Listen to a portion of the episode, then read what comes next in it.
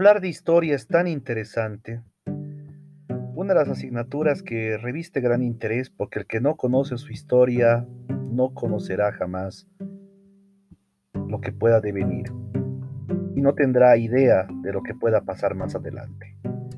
Obviamente este es un curso de historia de Bolivia, pero para poder hablar de la historia de Bolivia es menester aprovechar el presente podcast para poder referirnos a los conceptos generales de historia y una breve cronología de los tiempos prehistóricos, que si bien ustedes están viendo esos temas en otra asignatura, eh, necesitamos puntualizar algunos datos para estar ubicados en tiempo y espacio. Antes que nada, la etimología de la palabra. La palabra historia deriva de la voz griega historien, historien que significa curiosear, inquirir e investigar. El primero en usar esta palabra fue el historiador Heródoto de Alicarnaso. Heródoto de Alicarnaso, Heródoto de Alicarnaso, fue considerado por esto el padre de la historia, quien en el siglo V a.C. habría realizado un viaje por Grecia y el Mediterráneo, preguntando a los lugareños acerca de sus tradiciones y sus relatos sobre las guerras médicas. Es decir, hizo una investigación justamente sobre qué pasaba en estos lugares y, y logra escribir un libro llamado Historias, término que valía tanto como decir investigaciones. De hecho, comienza su escrito diciendo que son las Historiae Heródotos, o sea, las investigaciones de Heródoto, traducido. Con el tiempo, el significado original de la palabra se desvaneció y la palabra historia tomó sentido propio como ciencia que tiene por objeto el estudio del pasado de la humanidad el periodo de tiempo transcurrido desde la invención de la escritura hasta nuestros días, y también la narración de cualquier suceso ficticio. Esta palabra luego pasó del griego al latín como historia. Posteriormente en el castellano antiguo evolucionó como historia. Tal el, el título de Historia de España del rey Alfonso V, el sabio. Finalmente, y luego de un marañado, se reintroduce la palabra nuevamente al castellano como historia y su forma latina original hasta la base griega, historia, que es el presente. Entonces hay varios conceptos de historia en torno a esto. Podemos citar tres esenciales. Uno del profesor Bernheim, que define a la historia como la ciencia de la evolución del hombre considerado como un ser social. Tenemos al gran orador tartamudo este, pero que pudo solventar sus fases y ser grandioso, Marco Tulio Cicerón, que afirmaba que la historia es maestra de la vida, testigo de los tiempos, portavoz del pasado, luz y advertencia del porvenir.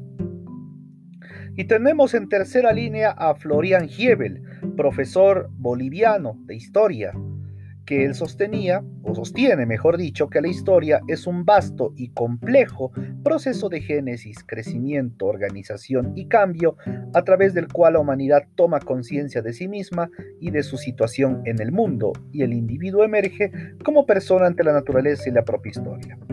Ante estos tres conceptos que he podido rescatar, podemos definir que la historia es entendida como aquella relación metódica de, de hechos del pasado cuya influencia se extiende sobre todos los hombres o parte de ellos a través del tiempo. Nos permite esta disciplina conocer la evolución, el desarrollo de la civilización humana, enriqueciendo nuestra experiencia con múltiples y variados ejemplos derivados de lo que es la conducta de grandes hombres, mujeres y pueblos, enseñándonos nuestro propio pasado para consolidar lo que es la tradición nacional y el posterior sentimiento de patria, patriotismo. Hay que apuntar también que un hecho histórico ocurre en un espacio de tiempo y en un lugar del universo o mundo, y en nuestro caso, los actores de un hecho histórico son los seres humanos. La historia tiene tres objetos en sí, uno, un objeto científico, uno literario y uno filosófico. El científico se refiere a, a investigar los mencionados hechos mediante el estudio crítico de testimonios materiales y humanos que han dejado. En el objeto literario es relatar con fidelidad lo investigado en forma clara y viva, y en el objeto filosófico es deducir de lo relatado consecuencias de un carácter general y permanente. Dentro de sus fines, la historia busca hacernos conocer el desarrollo de la civilización humana, enriquecer nuestra experiencia con múltiples y muchos ejemplos de la conducta de grandes personajes y pueblos y a la vez enseñarnos nuestro propio pasado. Así entenderemos quiénes somos. Dentro de las fuentes de la historia podemos tener cinco. Tenemos a, a las cosas, que son conservadas hasta el presente, los testimonios, que pueden ser orales o escritos, como tal, esos son los puntos centrales. También tenemos como fuentes de la historia a, los monumentos, que son armas, utensilios, joyas, monedas, construcciones, obras de arte, tumbas, templos, palacios, medallas, entre otros. Tenemos tradiciones, que son narraciones poéticas, leyendas, fábulas, transmitidas de generación en generación.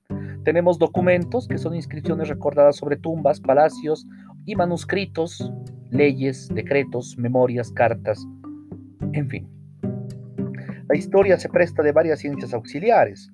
Las principales son la geografía, que obviamente estudia la Tierra como tal, el estudio de la Tierra, la descripción terrestre, y se divide en dos, la geografía física, que describe el suelo, clima, fauna, flora de un lugar de un pueblo, y la geografía histórica, que es la que describe el mundo pasado y cambios en divisiones políticas, y enseña nombres de antiguos territorios, entre otros.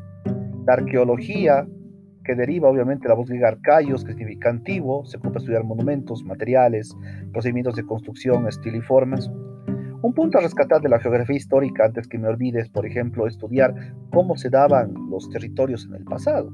Por ejemplo, y daba el ejemplo en clases, la filosofía. Todos creen que nace en Grecia, porque el primer filósofo de la historia es Tales de Mileto Tales de Mileto como tal, la ciudad de Mileto que antes pertenecía a Grecia por la vieja construcción del mundo antiguo, pero configurando, según la geografía histórica, con mapas actualizados, mapas mundis actuales, vemos que Mileto se encuentra ya en territorio turco, no griego.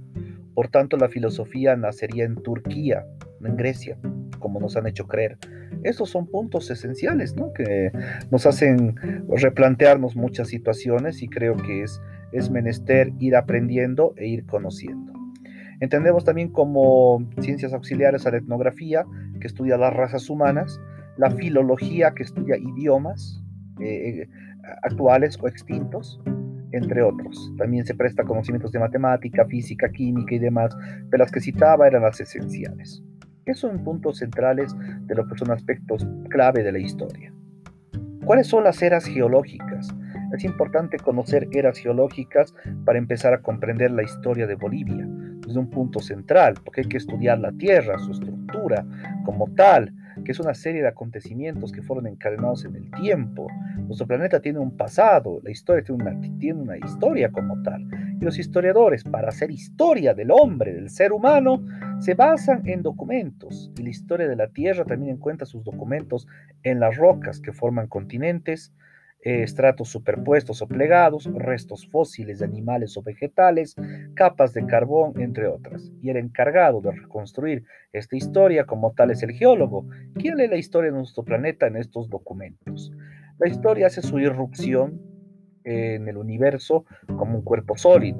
Obviamente hay varias teorías de la evolución del ser humano. Tenemos la famosa teoría creacionista o bíblica, que dice que hemos sido creados por Dios, una pareja inicial, Adán y Eva, el pecado original y demás. Con algunas inconsistencias teóricas eh, a ser debatibles que se han ido debatiendo en clase, pero también como que tiene un, un punto en su contra el hecho de la creación del bosón de Higgs o bosón de Higgs, como se la conoce a la famosa partícula de Dios, que daría un poco de tambaleo a la teoría creacionista. La evolucionista, la teoría evolucionista de Charles Roberts Darwin o Carlos Roberto Darwin, que es la misma persona, solo con una traducción, nos habla de la evolución de las especies y mencionaba de que nosotros habíamos evolucionado de los simios, de los monos, los primates, pero hay algo muy trascendental en esto y a tomarse en cuenta. Eh, según el estudio del año 2004, la revista New Science se puede evidenciar que se hizo un estudio comparativo entre el ADN de monos, chimpancés, primates y demás, y que este ADN no coincidía con los del ser humano. Entonces hay una falla. Entonces eso descartaba esta teoría. La tercera, que es la, la del Big Bang, la gran explosión de galaxias, dando el origen a las masas planetarias que tenemos en la actualidad, y la última, que es una teoría sauroide, reptiliana o extraterrestre, de que vendríamos de antepasados alienígenas y que seríamos una hibridación de los mismos. Esta hibridación es la que somos nosotros en consecuencia. La de la tercera, la del Big Bang, es la que tiene mayor validez como tal. Y a raíz de esa, y siguiendo el estudio de las geológicas, podemos entender el punto de estas historias de la Tierra, que voy a hacer obviamente, reitero, muy sucinto, porque el material está en el texto que ustedes tienen la obligación de repasar en la plataforma Moodle y también en el avance que se ha ido dando en las grabaciones de las clases, que ustedes también es aconsejable que las sigan. Creo que el podcast nos permite repasar estos materiales, especialmente los PDFs elaborados por el docente, para que ustedes hagan el repaso consecuente de lo que se necesita. Entonces entendamos aquí la primera era geológica, que es la era arcaica o azoica. En la primera etapa de esta historia, la Tierra pasa por una fase de incandescencia, explosión, volcanes y demás, esta era se inició hace aproximadamente 4.500 millones de años con la formación de la corteza terrestre y obviamente la Tierra estaba ah, cargada de vapores, gases y elevada temperatura, un harto horno. También se conoce esta era como azoica. Azoica quiere decir sin vida. No existía ningún tipo de vida en esta Tierra, en este periodo y desde esta época se había verificado un gran cataclismo que produjo numerosas montañas en la Tierra, dando origen a la segunda era geológica, que es la era proterozoica o arqueozoica. Esta era comenzó hace 3.000 millones de años y terminó hace aproximadamente 550 millones de años. 550 millones de años. Interesante.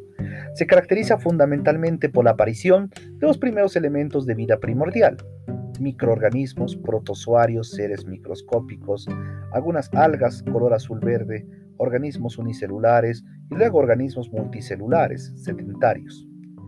En la tercera era, que es la primaria o paleozoica, es la era de paleozoica porque corresponde a los animales más antiguos, grandes concepciones como tal. Tenemos a los peces como los primeros vertebrados que aparecen acá, crustáceos, moluscos, corales, erizos, estrellas de mar, etcétera, que tiene una antigüedad de hace 550 millones de años y concluye hace 220 millones de años, tiene cinco periodos, el cámbrico, silúrico, devónico, carbonífero y pérmico. Y obviamente aparecen en el periodo silúrico en sí la invasión de los continentes por vegetales, algas que evolucionaron eh, y como tal el predominio de lo que se tiene en vegetación. La cuarta era, que es la secundaria mesozoica, que surge hace 220 millones de años. Hay tres periodos acá, el Triásico, el Jurásico y el Cretácico. Los mares adquirieron la mayor extensión de todos los tiempos y el clima era frío y húmedo. Hubo rocas sedimentarias en esta época y se destaca la aparición de dinosaurios, animales terrestres gigantescos, plesiosaurios, leitosaurios, mesosaurios, dinosaurios como tal, Ah, debido a la proliferación de este tipo de fauna, esta era, la era secundaria mesozoica, se la conoce como la era de los reptiles, ya que la mayor parte de esta fauna desapareció en el Cretácico. Luego tenemos a la vegetación como las gimnospermas, que son plantas con fruto no carnoso también. La quinta era es la terciaria o cenozoica, conocida como la era de los mamíferos, que se distingue como periodos al Paleoceno, Eoceno, Oligoceno, Mioceno y Plioceno, y obviamente aquí se dieron eh, la aparición de otros mamíferos como tal. Y también se dio la época de la glaciación, a la que se dio la actual. Y vivimos en la sexta era, que es la cuaternaria o neozoica.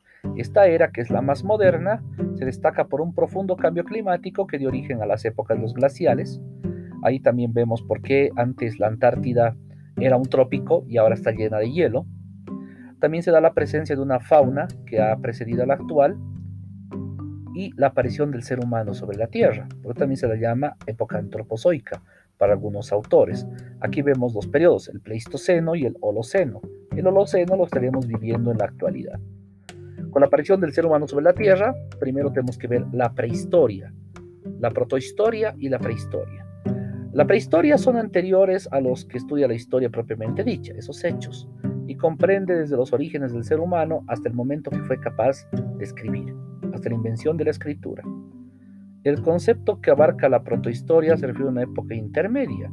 Esta época intermedia tiene que verse con la edad de piedra y la edad de los metales.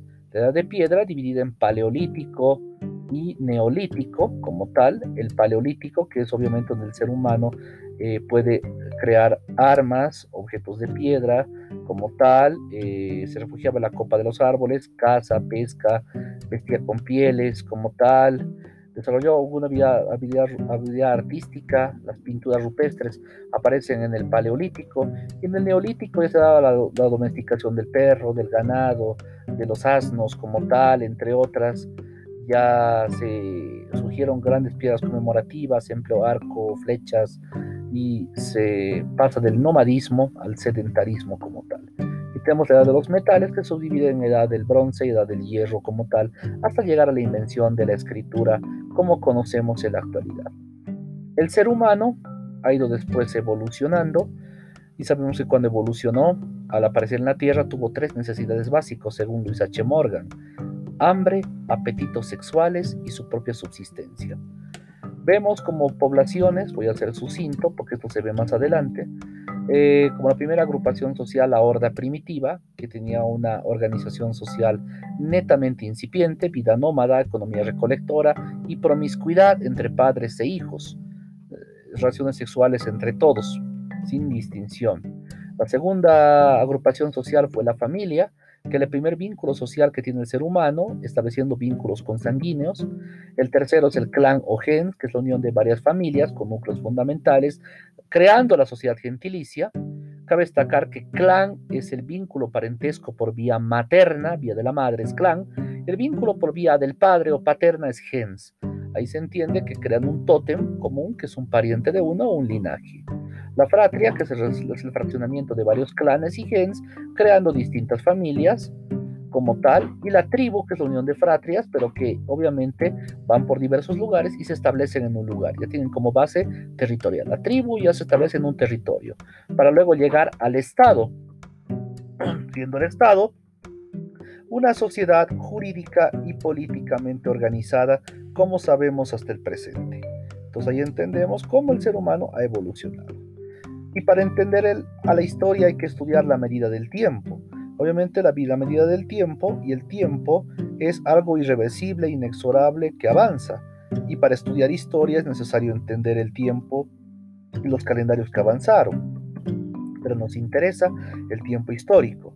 Un tiempo histórico es una serie de cambios que a su vez generan otros cambios, según Florian Hebel. El conocimiento de la permanencia y continuidad de las cosas puede definir el concepto de tiempo.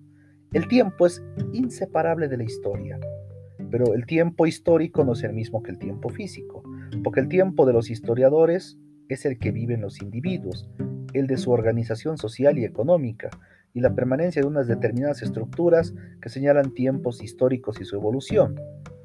El científico Braundel establece tres categorías históricas, el tiempo corto, el tiempo medio y el tiempo largo. Además destaquemos lo que decía Arnold Toynbee, Arnold Toynbee decía que la historia de la humanidad pasó por 29 civilizaciones. Puntos interesantes a entender. Esto como conceptos lineamientos generales de historia para luego ir comprendiendo cómo la historia avanzó en el devenir del tiempo. Y es lo que se debe entender.